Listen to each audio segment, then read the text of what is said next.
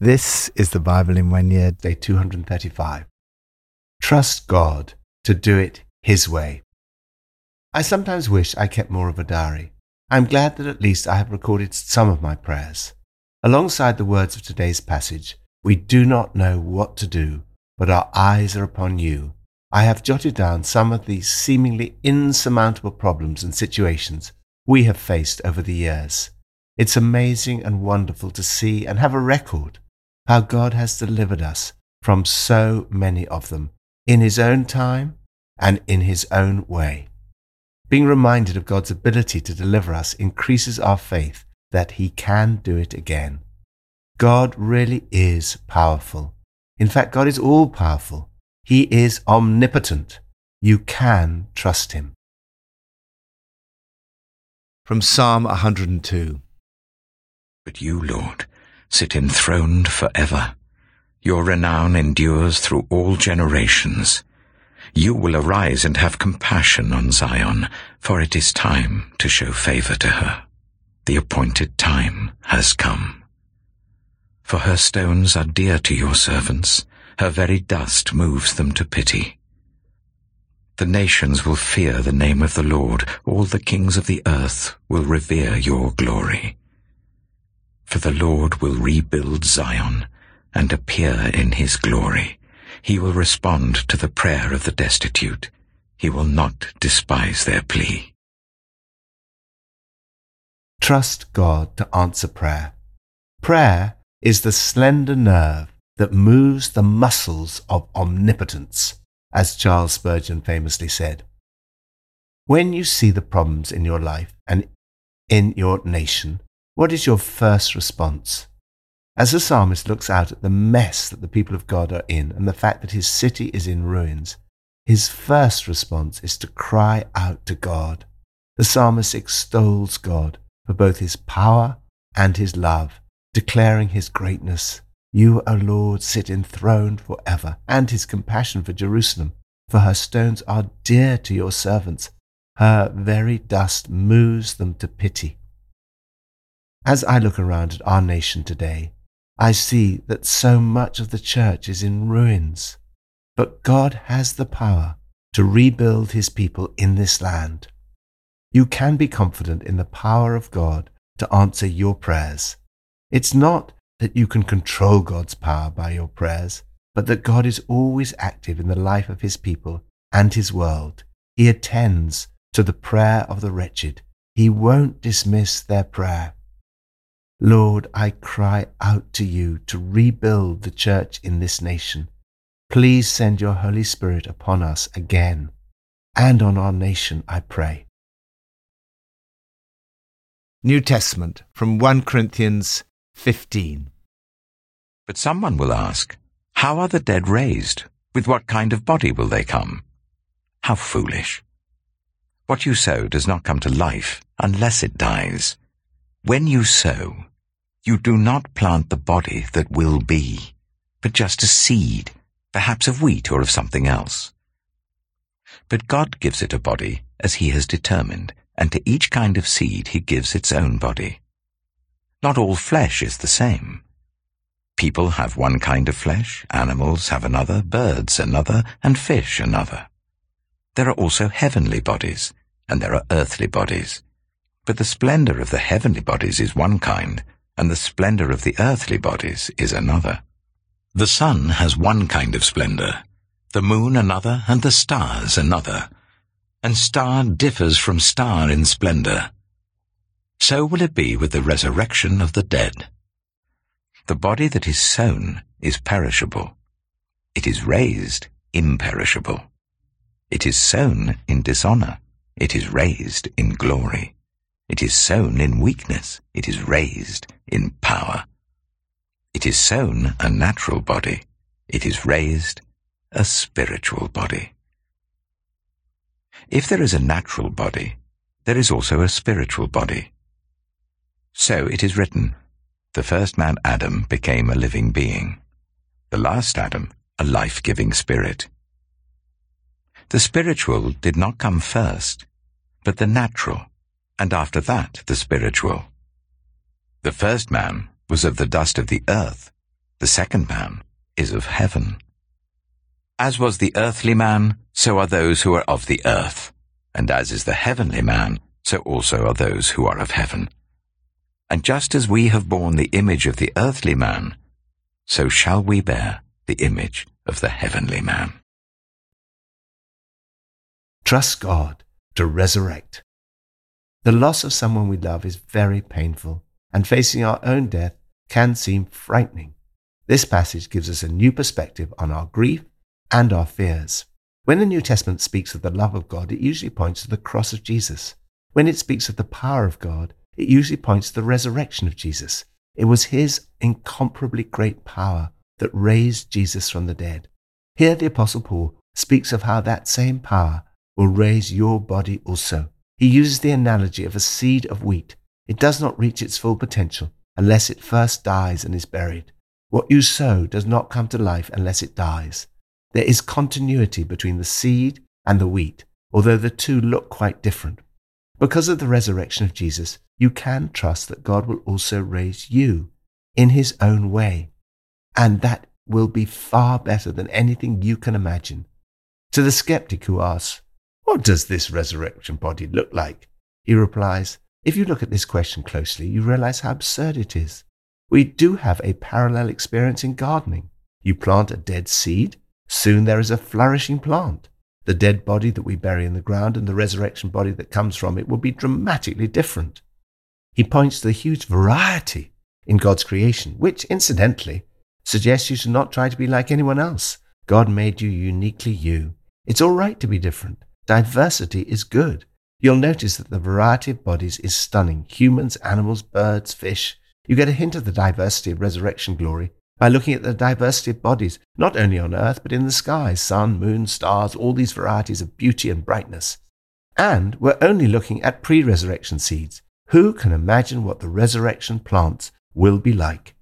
He goes on, this image of planting a dead seed and raising a live plant is a mere sketch at best, but perhaps it will help in approaching the mystery of the resurrection body, but only if you keep in mind that when we're raised, we're raised for good, alive forever. The corpse that is planted is no beauty, but when it's raised, it's glorious. Put in the ground weak, it comes up powerful. The seed sown is natural, the seed grown is supernatural. Same seed, same body, but what a difference from what it goes down in physical mortality to when it's raised up in spiritual immortality.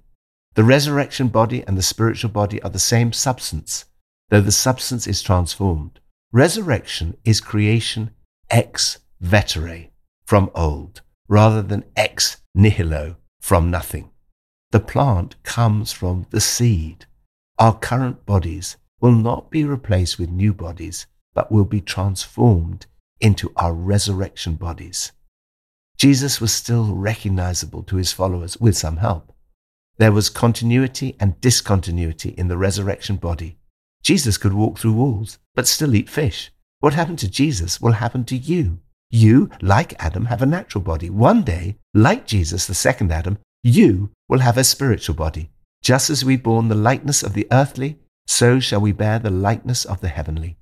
Lord, thank you that just as Jesus died, was buried, and raised to life, so too through your power we will be raised and have a spiritual body like Jesus.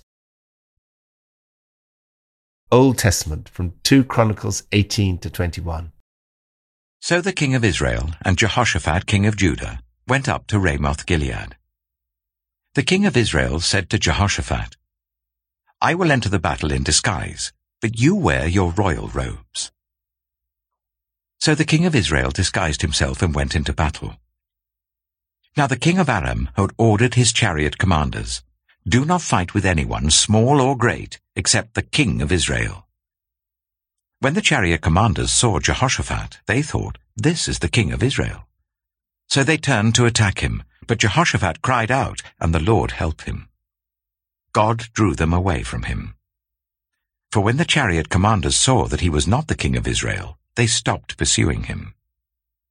But someone drew his bow at random and hit the king of Israel between the breastplate and the scale armor. The king told the chariot driver, Wheel around and get me out of the fighting. I've been wounded. All day long the battle raged, and the king of Israel propped himself up in his chariot facing the Arameans until evening. Then at sunset he died. 2 Chronicles chapter 19 When Jehoshaphat, king of Judah, returned safely to his palace in Jerusalem, Jehu the seer, the son of Hanani, went out to meet him and said to the king, Should you help the wicked and love those who hate the Lord? Because of this the wrath of the Lord is on you. There is, however, some good in you, for you have rid the land of the Asherah poles, and have set your heart on seeking God. Jehoshaphat lived in Jerusalem. And he went out again among the people from Beersheba to the hill country of Ephraim, and turned them back to the Lord, the God of their ancestors. He appointed judges in the land, in each of the fortified cities of Judah. He told them, Consider carefully what you do, because you are not judging for mere mortals, but for the Lord, who is with you whenever you give a verdict. Now let the fear of the Lord be on you. Judge carefully, for with the Lord our God there is no injustice, or partiality, or bribery. In Jerusalem also, Jehoshaphat appointed some of the Levites, priests, and heads of Israelite families to administer the law of the Lord and to settle disputes. And they lived in Jerusalem. He gave them these orders. You must serve faithfully and wholeheartedly in the fear of the Lord. In every case that comes before you from your people who live in the cities, whether bloodshed or other concerns of the law, commands, decrees, or regulations, you are to warn them not to sin against the Lord. Otherwise his wrath will come on you and your people. Do this, and you will not sin. Amariah, the chief priest, will be over you in any matter concerning the Lord. And Zebadiah son of Ishmael, the leader of the tribe of Judah, will be over you in any matter concerning the king. And the Levites will serve as officials before you. Act with courage, and may the Lord be with those who do well. 2 Chronicles chapter 20 After this, the Moabites and Ammonites, with some of the Meunites, came to wage war against Jehoshaphat. Some people came and told Jehoshaphat, A vast army is coming against you from Edom, from the other side of the Dead Sea. It is already in Hazazon Tamar, that is, En-gedi. Alarmed, Jehoshaphat resolved to inquire of the Lord, and he proclaimed a fast for all Judah the people of Judah came together to seek help from the Lord. Indeed, they came from every town in Judah to seek him. Then Jehoshaphat stood up in the assembly of Judah and Jerusalem, at the temple of the Lord in the front of the new courtyard, and said, Lord, the God of our ancestors, are you not the God who is in heaven? You rule over all the kingdoms of the nations. Power and might are in your hand, and no one can withstand you. Our God, did you not drive out the inhabitants of this land before your people Israel, and give it forever to the descendants of Abraham your friend? They have lived in it, and have built in it a sanctuary for your name, saying, If calamity comes upon us, whether the sword of judgment, or plague, or famine, we will stand in your presence before this temple that bears your name, and will cry out to you in our distress, and you will hear us and save us. But now here are men from Ammon, Moab, and Mount Seir, whose territory you would not allow Israel to invade when they came from Egypt. So they turned away from them and did not destroy them.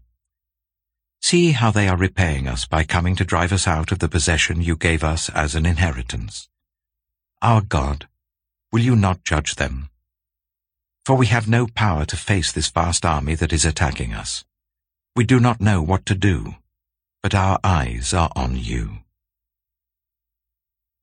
All the men of Judah, with their wives and children and little ones, stood there before the Lord. Then the Spirit of the Lord came on Jahaziel, son of Zechariah, the son of Benaiah, the son of Jeiel, the son of Mattaniah, a Levite, and descendant of Asaph, as he stood in the assembly. He said, Listen, King Jehoshaphat and all who live in Judah and Jerusalem. This is what the Lord says to you. Do not be afraid or discouraged because of this vast army. For the battle is not yours, but God's. Tomorrow march down against them. They will be climbing up by the pass of Ziz, and you will find them at the end of the gorge in the desert of Jeruel. You will not have to fight this battle. Take up your positions, stand firm, and see the deliverance the Lord will give you, Judah, and Jerusalem. Do not be afraid, do not be discouraged. Go out to face them tomorrow, and the Lord will be with you. Jehoshaphat bowed down with his face to the ground, and all the people of Judah and Jerusalem fell down in worship before the Lord. Then some Levites from the Kohathites and Korahites stood up and praised the Lord, the God of Israel, with a very loud voice. Early in the morning they left for the desert of Tekoa. As they set out, Jehoshaphat stood and said, Listen to me, Judah and the people of Jerusalem. Have faith in the Lord your God, and you will be upheld. Have faith in his prophets, and you will be successful. After consulting the people, Jehoshaphat appointed men to sing to the Lord and to praise him for the splendor of his holiness as they went out at the head of the army, saying, Give thanks to the Lord, for his love endures for ever. As they began to sing and praise, the Lord set ambushes against the men of Ammon and Moab and Mount Seir, who were invading Judah, and they were defeated. The Ammonites and Moabites rose up against the men from Mount Seir to destroy and annihilate them. After they finished slaughtering the men from Seir, they helped to destroy one another. When the men of Judah came to the place that overlooks the desert and looked towards the vast army, they saw only dead bodies lying on the ground. No one escaped. So Jehoshaphat and his men went to carry off their plunder and they found among them a great amount of equipment and clothing, and also articles of value, more than they could take away. There was so much plunder that it took three days to collect it. On the fourth day, they assembled in the valley of Berachah, where they praised the Lord. This is why it is called the valley of Berachah to this day. Then, led by Jehoshaphat, all the men of Judah and Jerusalem returned joyfully to Jerusalem for the Lord had given them cause to rejoice over their enemies. They entered Jerusalem and went to the temple of the Lord with harps and lyres and trumpets. The fear of God came on all the surrounding kingdoms when they heard how the Lord had fought against the enemies of Israel, and the kingdom of Jehoshaphat was at peace, for his God had given him rest on every side. So Jehoshaphat reigned over Judah. He was thirty-five years old when he became king of Judah, and he reigned in Jerusalem for twenty-five years. His mother's name was Azubah, daughter of Shilhi. He followed the ways of his father Asa, and did not stray from them. He did what was right in the eyes of the Lord. The high places, however, were not removed, and the people still had not set their hearts on the God of their ancestors. The other events of Jehoshaphat's reign, from beginning to end, are written in the annals of Jehu, son of Hanani, which are recorded in the book of the kings of Israel. Later, Jehoshaphat, king of Judah, made an alliance with Ahaziah, king of Israel, whose ways were wicked. He agreed with him to construct a fleet of trading ships. After these were built at Ezion-Geber, Eleazar, son of Dodavahu of Mareshah, prophesied against Jehoshaphat, saying, because you have made an alliance with Ahaziah, the Lord will destroy what you have made.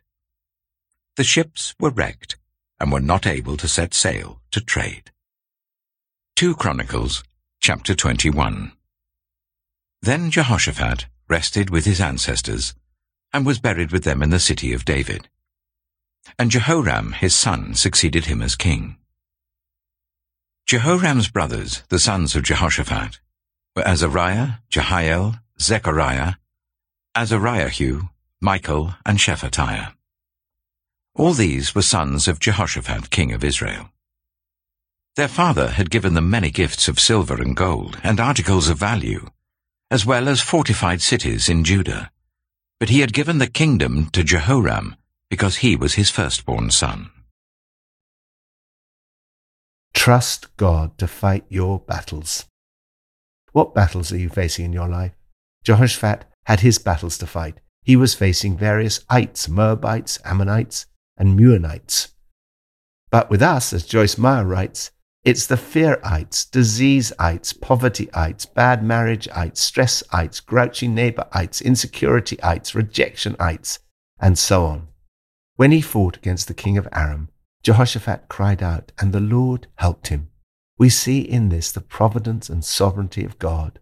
God allowed a random arrow to kill the king of Israel, but protected Jehoshaphat, who cried out to God. Jehoshaphat turned the people back to the Lord. He appointed judges. He called them to avoid injustice, partiality, or bribery. What a difference it would make in the world today if all the judges of the world were like that. In spite of the fact that Jehoshaphat followed the Lord, he walked in the ways of his father Asa and did not stray from them. He did what was right in the eyes of the Lord. He continued to face battles. Just because you're facing battles in your life at the moment, it does not mean you have done something wrong. Sometimes you face battles not because you've done something wrong, but because you're doing something right. A vast army came against him. Jehoshaphat proclaimed a nationwide fast and called together a massive prayer meeting with regional gatherings. He prayed to God. He recognized the power of God. You rule over the kingdoms of the nations. Power and might are in your hand, and no one can withstand you. He recognized we have no power to face this vast army that is attacking us. We do not know what to do, but our eyes are upon you. God responded with the words of a prophet. The Spirit of the Lord came upon him as they waited on God. He said, Do not be afraid or discouraged because of this vast army, for the battle is not yours but God's. You will not have to face this battle. Take up your position, stand firm, and see the deliverance the Lord will give you. Go out to face them tomorrow, and the Lord will be with you. Jehoshaphat worshipped the Lord. They praised at the top of their lungs. He told the people in a message that pretty much sums up the whole of the book of Chronicles Have faith in the Lord your God, and you will be upheld. Have faith in his prophets, and you will be successful. They began to praise the Lord, singing, Give thanks to the Lord, for his love endures forever. Worship is a weapon. As they praised, the Lord delivered them. Lord, I trust you today with the battles I face. Thank you that they are your battles. I don't know what to do, but my eyes are upon you. Pippa adds In 1 Corinthians 15:42 it says, "The resurrection, raised imperishable, raised in glory, raised in power, raised a spiritual body." Exciting, something to look forward to.